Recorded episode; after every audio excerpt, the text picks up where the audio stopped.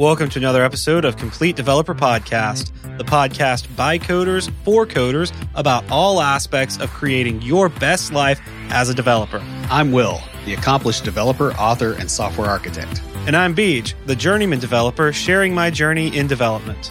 Complete Developer Podcast is supported by listeners like you. We are now on Patreon at www.patreon.com slash complete developer podcast. It's not glamorous but most modern apps are going to require some form of audit trail if dealing with things like finances, health information, private documents, or online sales. While practically everyone has to deal with audit trails, a lot of organizations handle them very poorly. In this episode, we're going to discuss the basics of creating audit trails in your software, as well as some common first timer pitfalls to avoid. But before we get started, Will, what have you been auditing this week? Uh, well, this actually kind of ties into the audit trail thing. Um, it looks like C Sharp 6 is going to have a date only type and a time only type, which keeps it from passing the date time with the time zone in when you don't want that. Do you mean .NET 6? .NET 6, yeah. Did I say 5? You said C Sharp. C Sharp's on 9. Yeah, C Sharp not. Yeah, .NET 6. Gosh, I hate the way they version something. It's like, please, let's let's make this as hard as possible.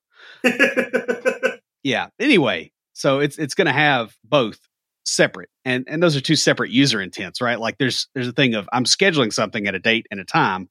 There's things of I'm doing something on this date, you know, from this date to this date, or you know, here's my birthday. Like I don't put my birth time in, right? You know, and if you have a task that's scheduling every day, I don't you know put the date part in. So it it's nice that they finally saw some sense. So yeah, the um, clown car dumpster fire parade thing that happens with UTC conversions is not going to be happening anymore because we're going to be fixing a bunch of that very very quickly when that comes out. Super excited about that. How about you? Yeah, well, you know, it's funny. I was actually dealing with the dates today. We were adding a feature to our search to search by a date range. And so, like, what I did, I, I had to take it, put it into kind of a, li- a list of date times, sort that list, and then set the start date to midnight and the end date to midnight on the following day, or like the, the day after it was the search ended. So yeah, that's that's going to be interesting. Of course, then you have to think about how it's going to deal with uh, with other like how how is that object going to interact with like I won't be able to use it for this because it's not going to interact with the third party application that I'm using because yeah. they don't even work with .NET Core and told me they don't have any plans on it and I'm like well that's special. But you know whatever. So uh School, school, school. Shoot, dude. I have an assignment due tomorrow. Uh, manipulating image files. That's a lot of fun. Honestly, the the manipulation, like the vertical, horizontal flip, and the ninety degree rotation, that's just matrix math. Yeah, matrix math, two D matrix mm, um, or two D array stuff. No big deal. The tricky bit was reading in the the files. So that that was interesting. Are they bitmaps or? It's net PBM file types. I have no idea what that is. It's a C plus library reading bitmaps. Anyway, yeah, so it's it's that. Still working on my project. I mean, I haven't touched it much, showing it to Will right now, but uh, it's just a stack of Raspberry Pis at the moment. So I need to get get to finishing that. Uh, finally got the last of the components in this past week, so I'm gonna have to finish that out. But I'm told we're getting two more assignments to do. We only have two weeks of class left, and in the whole semester, we've only had two assignments. So, yeah, not sure how that's going to work out. Uh, I may be pulling some all nighters the next couple of weeks.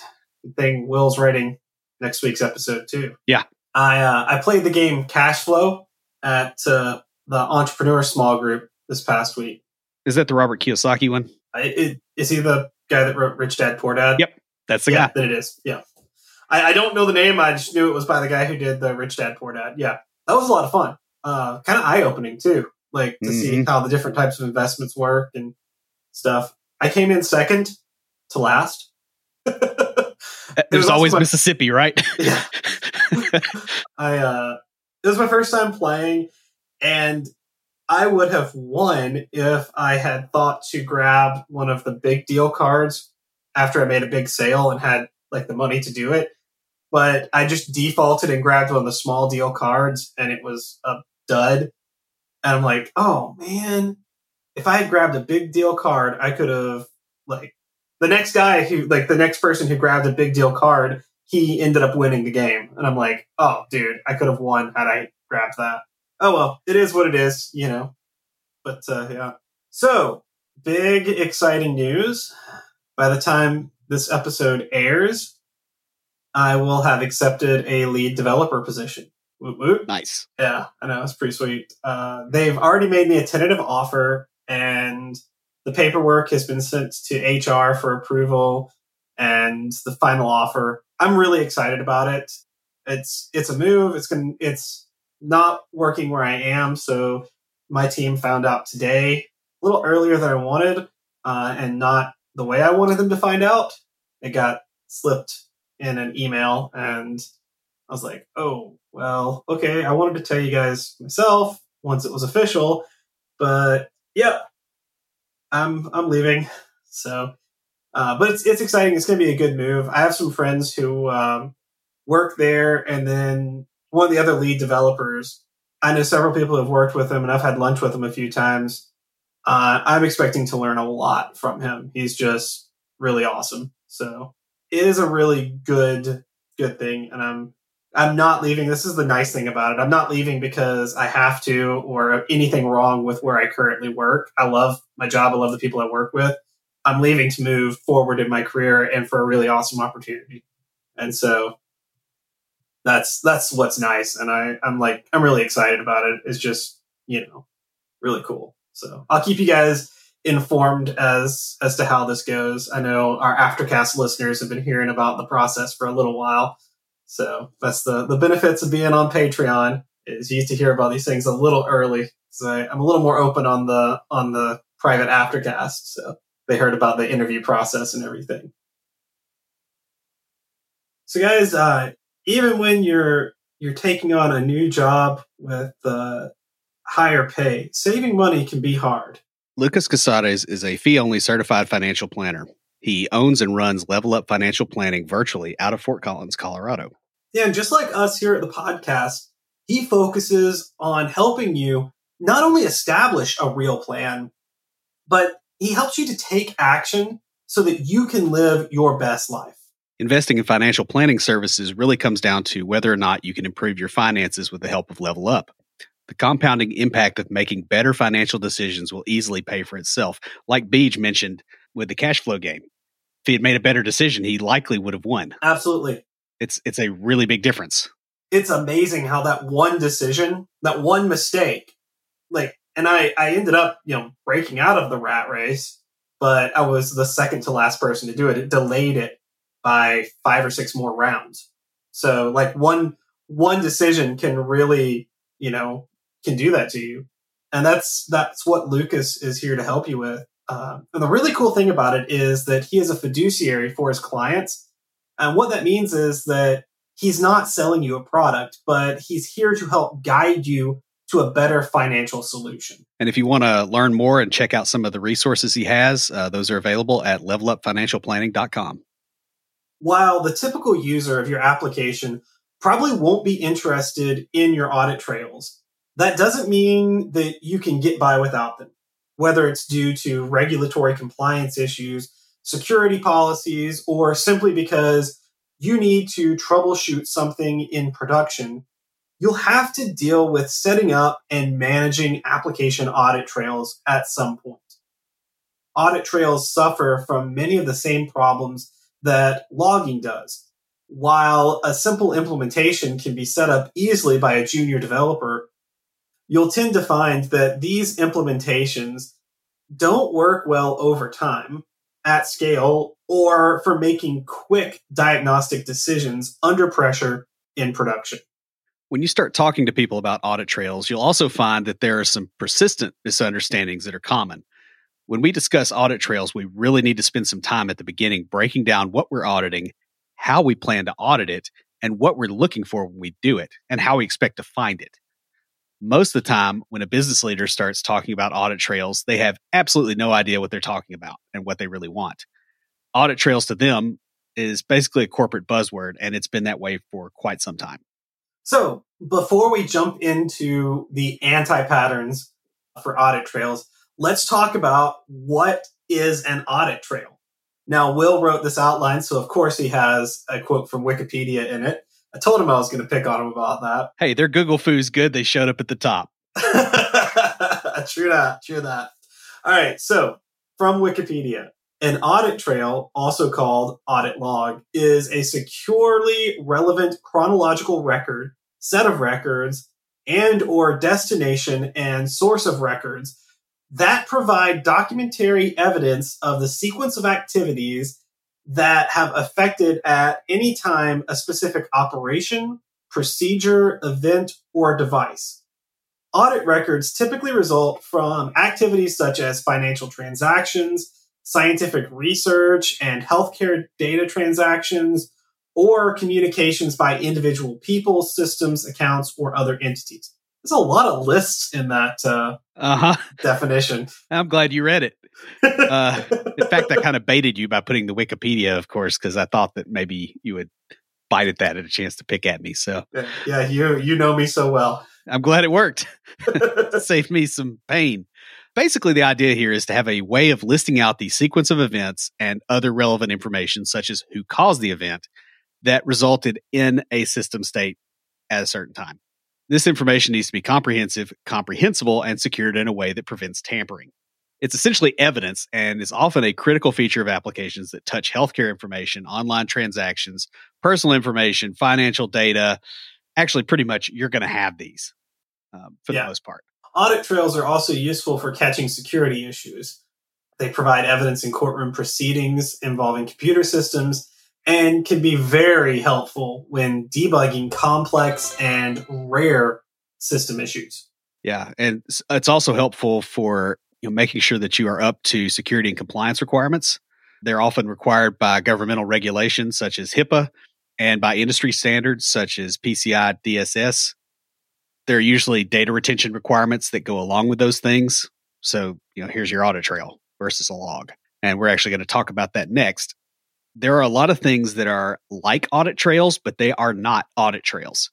And the reverse is also true. Audit trails should not be used to provide these things in general, except uh, in cases of extreme duress. Yeah, that makes perfect sense. Logs are for diagnostics and typically reflect changes to the system and operational state at a more granular level than is really useful for the audit trail and sort of depending on where you are in the logging and like what you're doing. So if you're you're in development, you're probably going to have more like trace and info level logging um, as you're like tracking progress through a system. But in production, you might only have the error logging set up. So test is some blend of them because it just sort of depends on your testers. yeah, and you don't want somebody to make a configuration change that means that you don't have an audit trail. Yeah, that's extremely scary for business people, but exciting for auditors because they know that you're writing a check. Mm-hmm. Event streams reflect changes uh, operation by operation on an entity in a system. They're structured to make it easy to programmatically follow the changes in an object up to the present moment, but some auditable events are not going to be reflected here. You also tend to periodically snapshot these, which makes them unsuitable for audit trailing. In other words, you take the stream and you compress it to here's the here's the new state. As storage gets cheaper, that may happen less and less, but you know, again, it's a concern. It makes it not suitable for use as an audit trail. Now, you might use it to generate the audit trail in some cases. Like if you are retrofitting a system that has an event stream, that helps a lot. That makes sense. Temporal tables in a database reflect data as it was at a particular point in time for historical reasons. But the requirements for reflecting how it got that way would require changes to your table design that may not be appropriate for your application. Also, there isn't a one to one correspondence between an entity and a table. Right. Because you don't want to be changing your database structure based around audit trails. You want to be making your application structure work for your app. Yeah. Yeah. And that, that makes sense because like there are things that you may store in the database that don't go all the way out to the front end because it's used for verification and stuff like that. There are things that, you know, the front end brings in or sends in that you may not be storing. Right. Yeah, and I can I can absolutely see that. So you want your audit trails to be based around what your application is doing, not the model on how it's storing like the data. Right, which is the same problem you have with uh, reporting database tables not being appropriate. Uh, these tables are often rebuilt and restructured as report requirements evolve, and having them be the source of truth for auditing purposes is going to get in your way big time. You may not be mm-hmm. able to delete those tables and rebuild them if you need to because it's got yeah. critical audit data in there. Exactly. Now, here's one that's database backups from a point in time are also not audit trails. Please tell me you don't consider this an option. because I know people that have. No, just don't do that. There's so many problems with that that audit trails really are their own thing and you don't use other things for them or try to make them into other things. Like they're part of the system. They need to be treated as their own first class thing, not bolted onto something else. So, guys, in this episode, we're going to discuss some of the basics of audit trails and why some of the more simplistic approaches don't work. And the way we're going to do this is by talking about anti patterns that occur in naive implementations.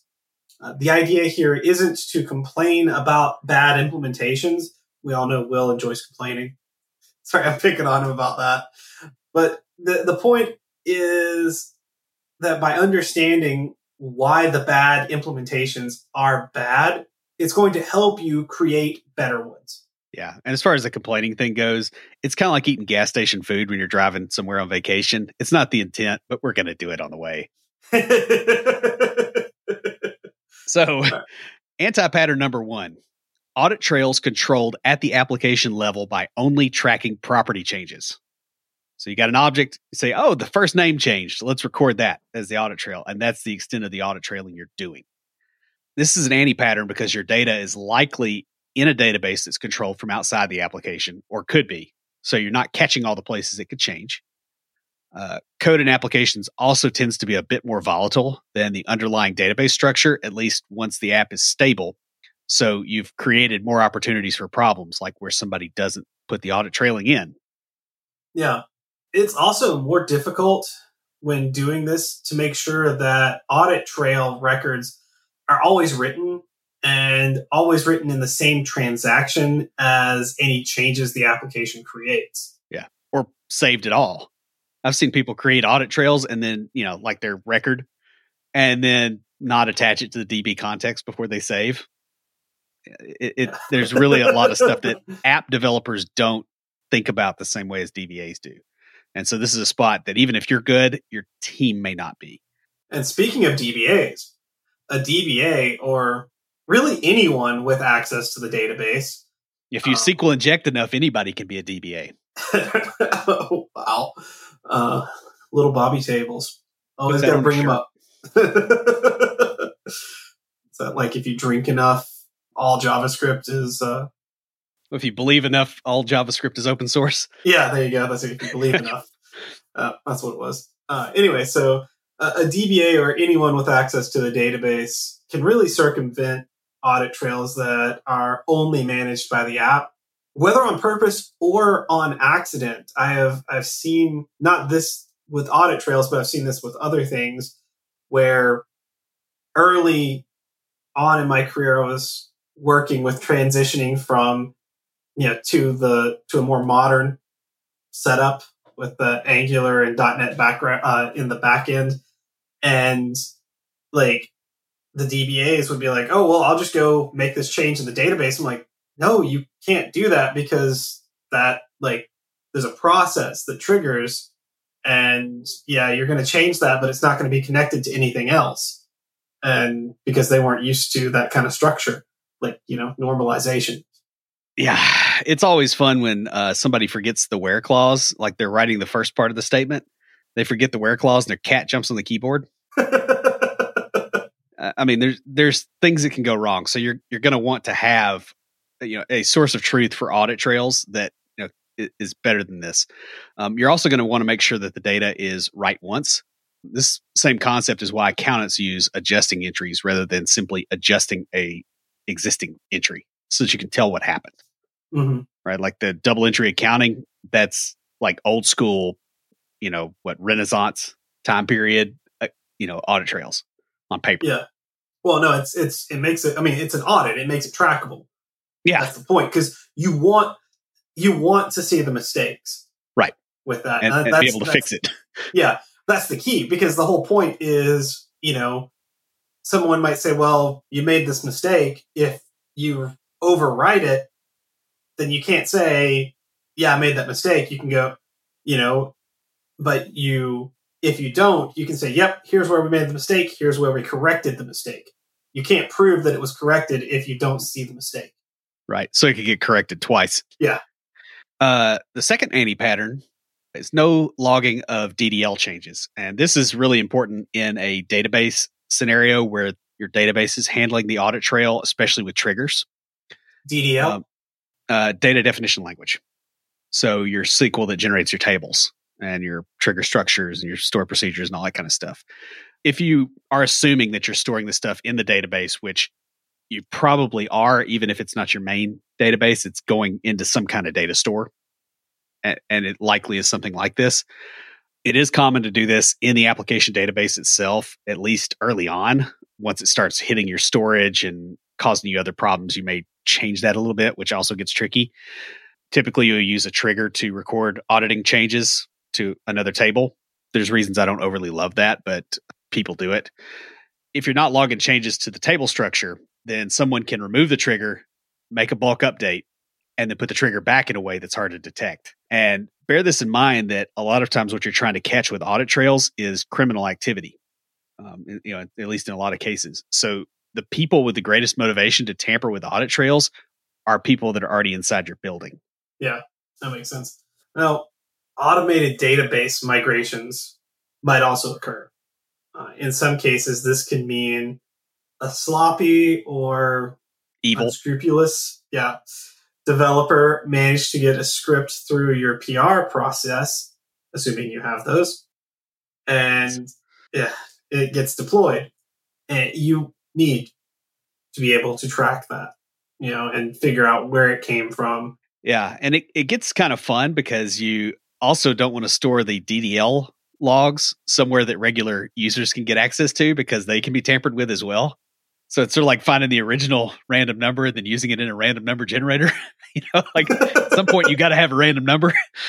That's a whole nother discussion. But speaking of randos. Yeah. So anti pattern number three no user identity in the audit trail. Yeah. I, I do remember when, when we first started doing um, the I guess when I what like five or six years ago when I first started my first job, it was helping train like build new like replace existing systems from like very database centric. And one of the big things that the the DBA was like, well, if it goes through the application through this API, then we're not gonna like it doesn't log who who touched it Right. and we had to address that. Yeah, you need to know who did something. You know, this is the simple part, but a lot of times it can be overlooked when something like a web application is making changes to data on behalf of a user. Like that's the situation we were in where we started building it and we are using a service account on the database and they're like, well, we can't log, you know, we can't track who made these changes. I wish SQL and some of the others would actually have metadata that you could put on a connection to say, here is the web or here's the here's my application user that is accessing this thing, yeah. pass that on through and make it available in a variable. You know, that would that would really actually that may exist. Now that I think about it, I've I've wished for that, but I've never actually looked. So that may be a thing. I probably ought to look at that up. But um yeah, if the user information isn't passed through, uh, you're going to have more difficulty telling the difference between a user's action and security violations that allowed one person to access another person's data. Yeah, identity also gets really complicated really, really quick. Most of the time, we go, the person is who they are, but that's not entirely true in most applications. Uh, there's the user account that you mentioned before that's used to log into the database or the service account, however you want to. I've seen some pretty sketchy things. So it's a Windows user or a SQL user or it's a whatever. And that's one thing, and that complicates stuff. But you also have your app user, and that's fine. But you might have other features such as support being able to impersonate a user and do stuff on their behalf or see what they're seeing because they're trying to get you know information out some way. You may have automated processes. What happens when an automated process calls in and processes a payment on behalf of the user? I need to know that it's that process doing the thing on behalf of that user and I need to know the database user potentially. So it it gets a lot hairier than you might think. This is one of the really uh, obvious reasons why audit trails that are simply a copy of all the fields in a particular table just that concept doesn't work. Because what are you going to do? Oh i'm going to make an audit table that's got all that crap in there and every time i add a new way of looking at the data i've got to add a bunch of columns and backfill and do all this other crazy stuff. And by the way touch my existing audit trail to fill those in that are now required. Yeah. So the next anti pattern that we have is that it's difficult to search noisy audit trails. Yeah.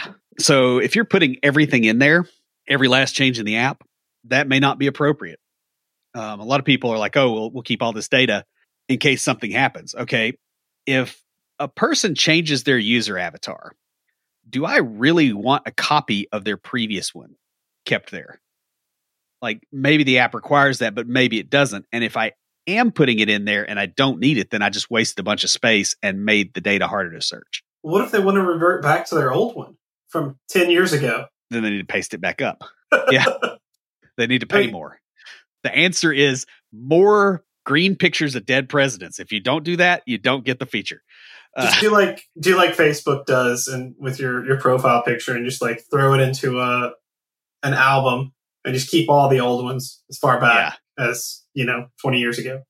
Has that been around 20 years? It's been around a long time. Um, but what this means when you do this is there's more data stored in the audit trail that's required uh, than is required. And it can also mean that the structure of the data makes actual use of the audit trail more difficult. So the programmer was told make the audit trail. They did the audit trail but they didn't actually make it usable. So it's yeah. if you were doing this passively aggressively it would really tick somebody off but they just know that you're dumb. So you get away with it. Adding to the fun, the entries in the audit trail should be taking place at the same time that other data is being changed, or you have a risk that the entry is going to get skipped, right? Transactional integrity going on here. This means that you can't overload your audit trail table with a bunch of indices, or you'll kill write performance and slow your app down. Yeah, it's true. Audit trails that are improperly indexed based on how they're expected to be searched, they're going to slow the whole thing down and use a lot of system resources. If the reason for an audit is particularly severe, you might have to run it in business hours on production. Right. Like the FBI comes in and you know, somebody has been trading radiological materials through your app and they need to know because they think it's in your city. Guess what? That's running on production right now and it doesn't matter if it takes your app down. Now, hopefully you know, like this the sequence of events where that could happen, pretty low. But there's some others that are not so low that are frankly pretty awful too. So you, you don't want to be in that situation. Noisy audit trails that have too much data are also a problem in terms of storage.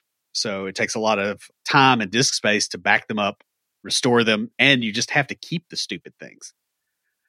There's a maintenance overhead for doing this and you really haven't lived until you've taken down a production database by adding an index to an audit table with hundreds of millions of rows. I have done that. It really sucks. and it's like, hey, this index has to be there, but we did it in the middle of the day and it was not good. No, no, I uh, I imagine not. Anti pattern number five. It's like Mambo number five, but not as popular.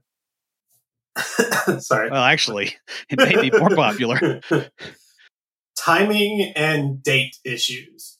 Your audit trails have to also include some indication of when something happened. Uh, that's what's used for determining the sequence of events that occurred. Uh, now, while this doesn't sound like something you'd mess up easily, yeah, right.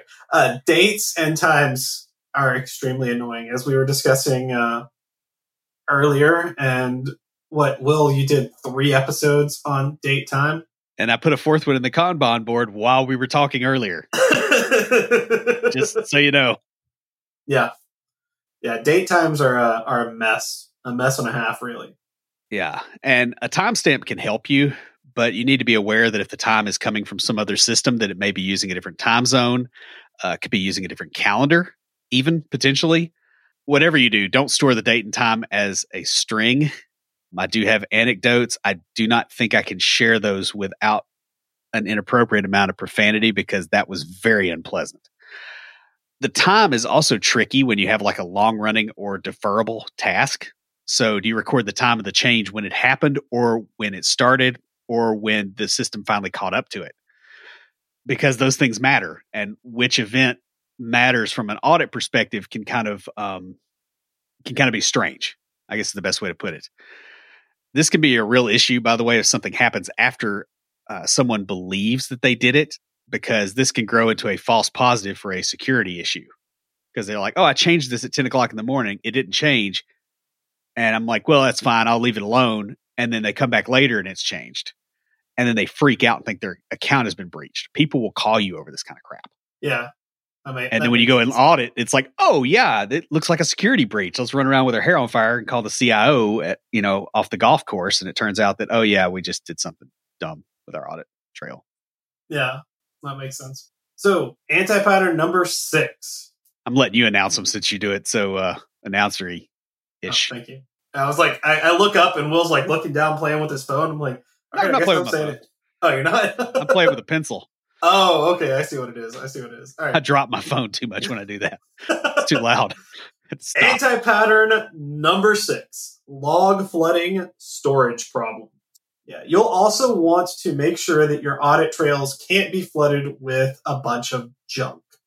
And you may not want to log every change. We've talked about this already how you you don't want to log every single thing going into the system. It's not worth doing. You you just need to log the important events. Now, depending on how you create your audit trail entities, uh, you could un- end up creating a bunch of them when you really don't need them. Uh, for instance, if you have an object with properties that logs its changes every time a property setter is invoked, even if there wasn't an actual change, uh, a poorly written function in your application can flood the audit trails with records that show no change. And guess when you're going to notice this? When you actually have a problem. PR. Yeah. Yeah. you're going to notice it when the auditor is sitting next to you. That's no fun. Uh, you should also consider what happens if your audit trail data is on different storage than your main application. This could mean that a failure in audit trail storage breaks your app. Um, and the alternative can sometimes be worse. So you really don't want too much data where this becomes a problem. Anti pattern number seven degraded performance during ops. See, I can do the radio voice too, apparently. Go for it, bro. This brings up a problem we talked about earlier. As your application ages, your audit trails will absolutely dwarf your main application tables in size. This means things like indexing, backups, all that kind of crap keep getting slower over time. While our previous discussion touched on insert performance and indexing, realize that your audit trail itself will get slower to work with over time if it's not properly managed. And it's going to degrade at a rate that exceeds the rate of degradation in your application. Um, unless all the relevant parts of the app are right once, in which case I'm not really sure what you're auditing, but that's a whole nother thing. this also makes your backups and your restores a lot slower. And this can mean a lot more downtime. Yeah, even if your database is in the cloud, it's still going to like weigh it down. Users will not be able to use your application while the database is being restored, unless, of course, your database engine supports this. I don't know of any, but I see that it's maybe possible in some circumstances, but yeah, I, I don't see that. Not in a relational database. Like that's not going to happen in Oracle, as far as I, I know. This also can mean that things like continuous deployments are a lot more difficult. For instance, if you're migrating your schema while deploying, a change that requires a lot of work on the audit trail table could cause the migration to timeout. Uh, if nothing else, the wait time will make your DevOps process a lot slower and just lower the team throughput altogether. Yeah, we actually have run into this at work before where a database migration was not a problem in production, but it killed us on our QA servers. Because you think about it, QA is running scripts all the time and they're putting crap in the database potentially faster than the users. And it's on a let's say not as strong of a VM yeah. as the production environment is. And so yeah, you you add an index and it blows everything up. Or you have a, a migration that you're like, oh yeah, we need to change uh, you know, the type of this record for some reason. You know, we've we've added a, an enumeration member and we're like, okay, find the set that looks like this and change it in bulk and it's not a big deal on the developer machines. Maybe it doesn't hit the QA machines because they don't have all the auditing stuff set up the same way. But then you roll it out to production and the migration times out. yeah. And by the way, uh, you, you kind of have partially applied other migrations. Like if you're not doing continuous deployment, there may have been five migrations and you applied three of them. And so now you've got a script that one in the middle, get it out, and then run the rest of the thing to get it going because production is down potentially. That that is thoroughly unpleasant. Uh, the other thing that really hits you is when you're trying to uh, roll stuff out to a server that you're testing on.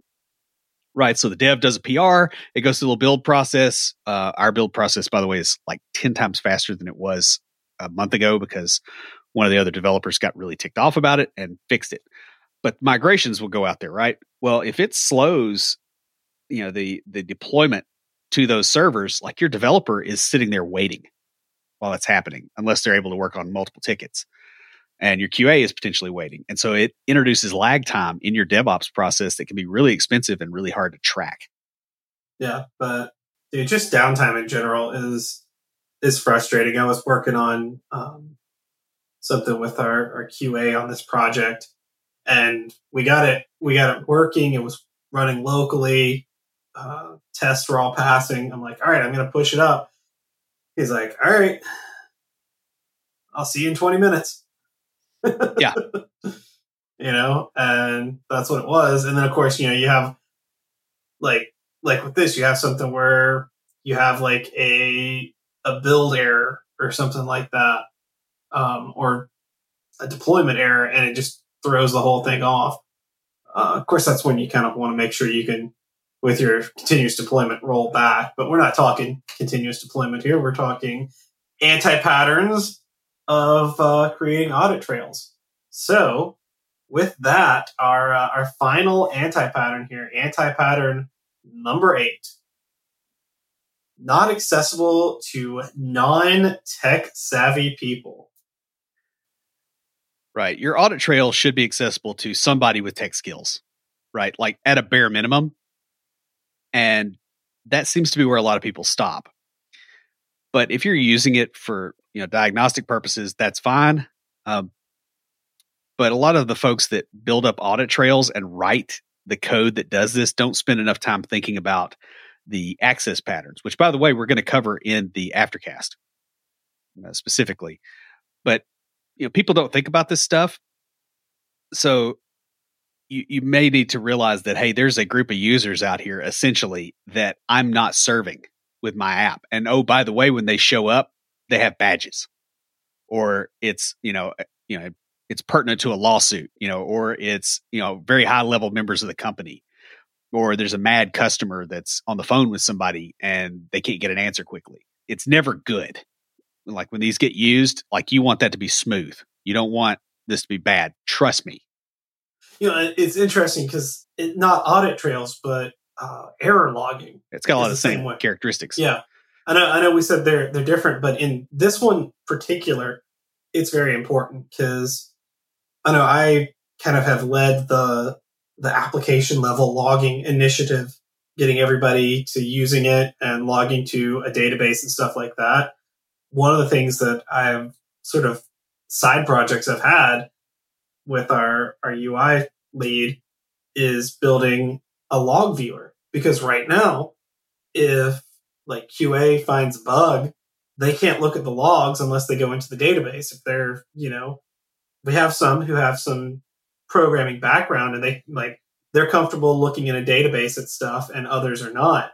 So having just just a simple CRUD app that sits, you know, obviously internal and stuff, but like where they can go in and go, hey, you know, I had this error. Let me look up this application. The error is there. Oh, hey, here's what's going on. It just it makes life so much easier. And the same thing with with your audit trails too. You know, having access to them is is very important. Yeah, one thing that also gets fun, um, at least in distributed systems, is the concept of distributed audit trails, which happens, right? Like if you've got a um, compliance boundary, so like you've got one app that's under PCI scope and the rest of your app is not, it's probably got separate audit trails for its stuff. How do I go out and correlate something somebody did in the web app with something that happened in a Lambda function that's in PCI scope back to a batch processing thing that's on the back end of the system and then go to some other, you know, third party system that is for shipping some product out. And how do I tie all that together?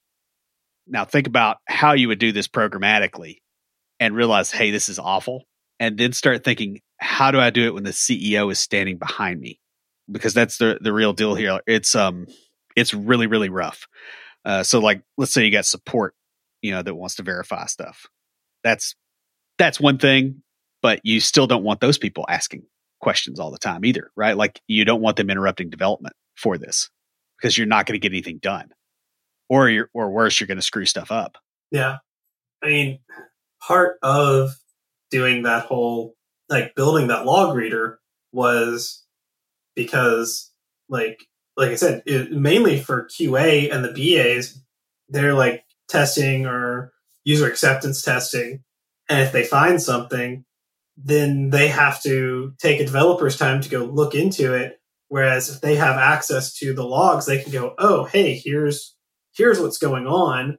Um, same with support; they find something, they can look at it, go, "Oh, here's what's going on."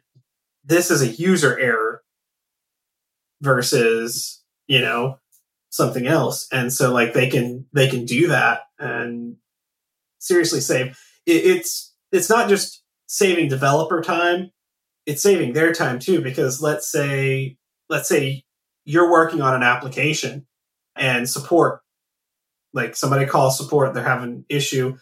Well, support, if they don't have access to this, they have to reach out to you and say, hey, here's the issue. You have to go look it up, figure out what's going on, get back to support and say, hey, this is a user error. They're just, they don't know what they're doing. They need training.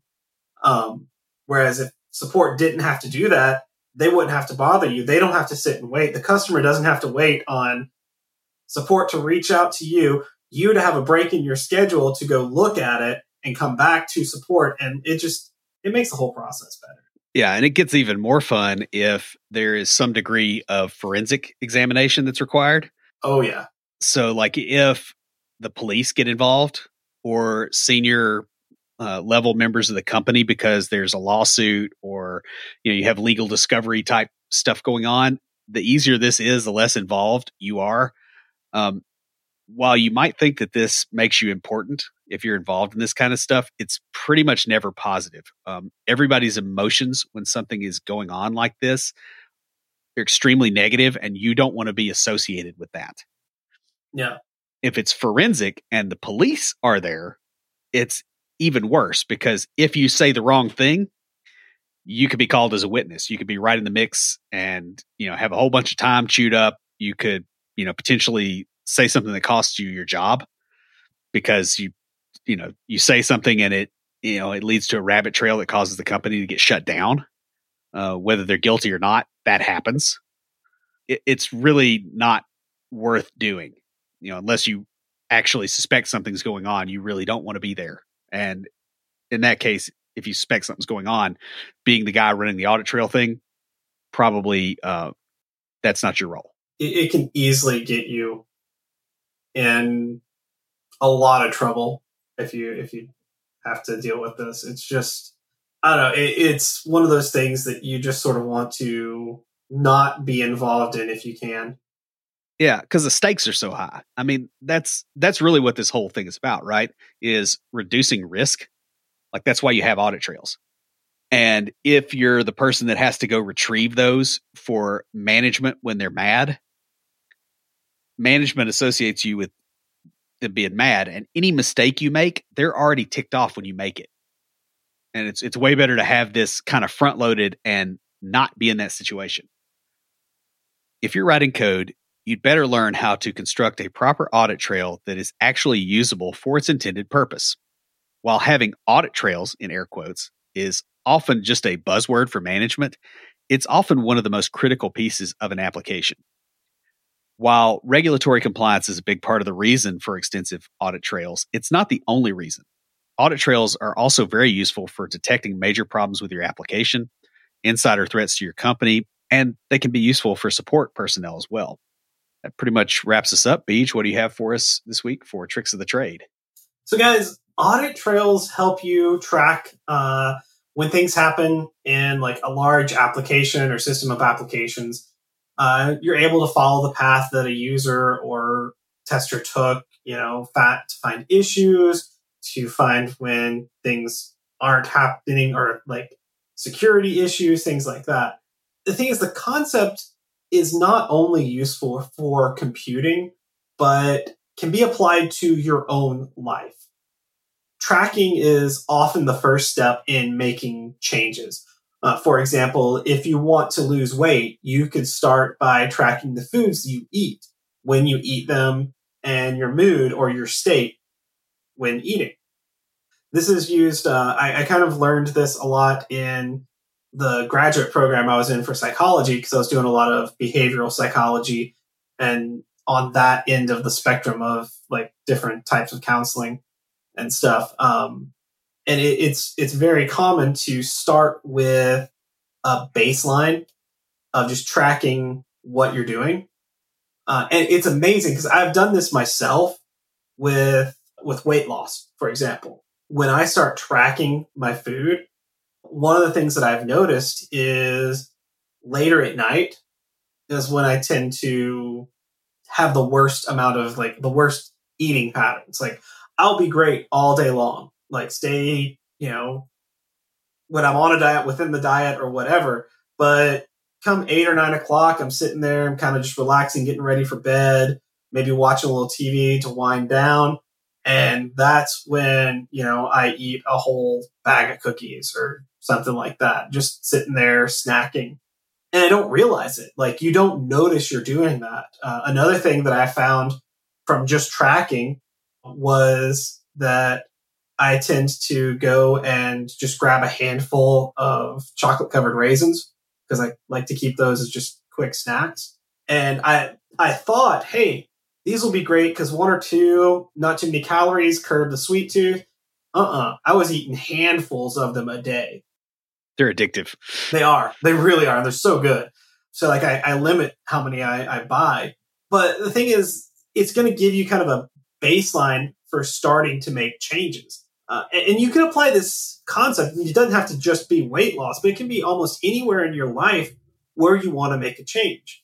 Uh, do you need to save up for a new car or a PS5? I hear they're kind of expensive.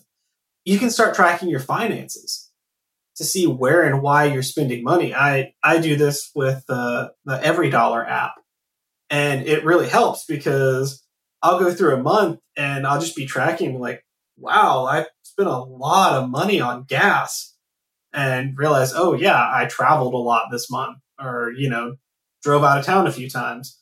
But sometimes I'll just I'll notice I'm spending a lot of money going out to eat. What's going on? And it's because I, you know, didn't run to the store, like didn't go grocery shopping on my normal day. And so I just ate out a lot more. Do you need to stop uh, doing a bad habit like smoking or chewing tobacco?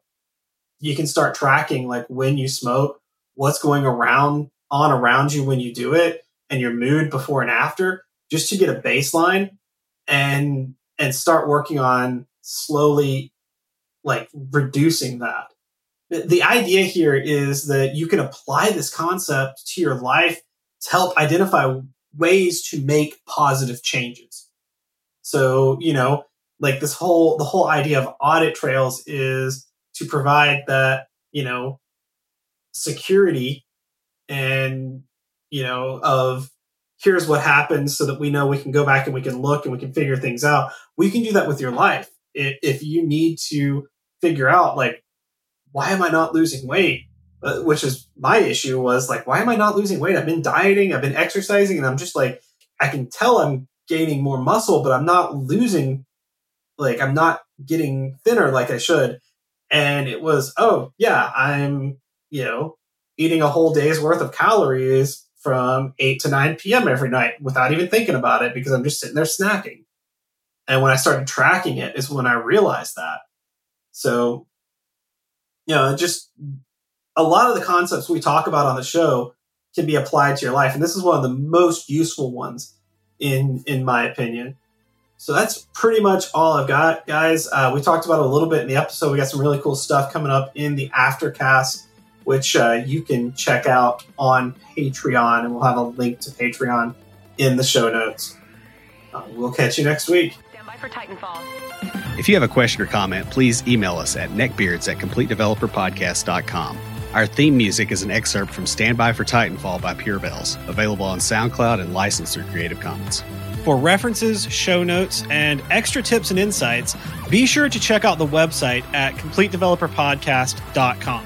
Help us make the show possible by supporting us on Patreon at patreon.com slash complete developer podcast. You'll get extras, including a weekly aftercast where we discuss the topic of the week and bonus material with some of our patrons. You can also follow us on Twitter at Complete Dev Pod, like our page on Facebook, and follow us on Instagram to keep up with news about the show. Join the conversation anytime via Slack by signing up at slack.completedevelopernetwork.com. Thanks for listening. See you next time.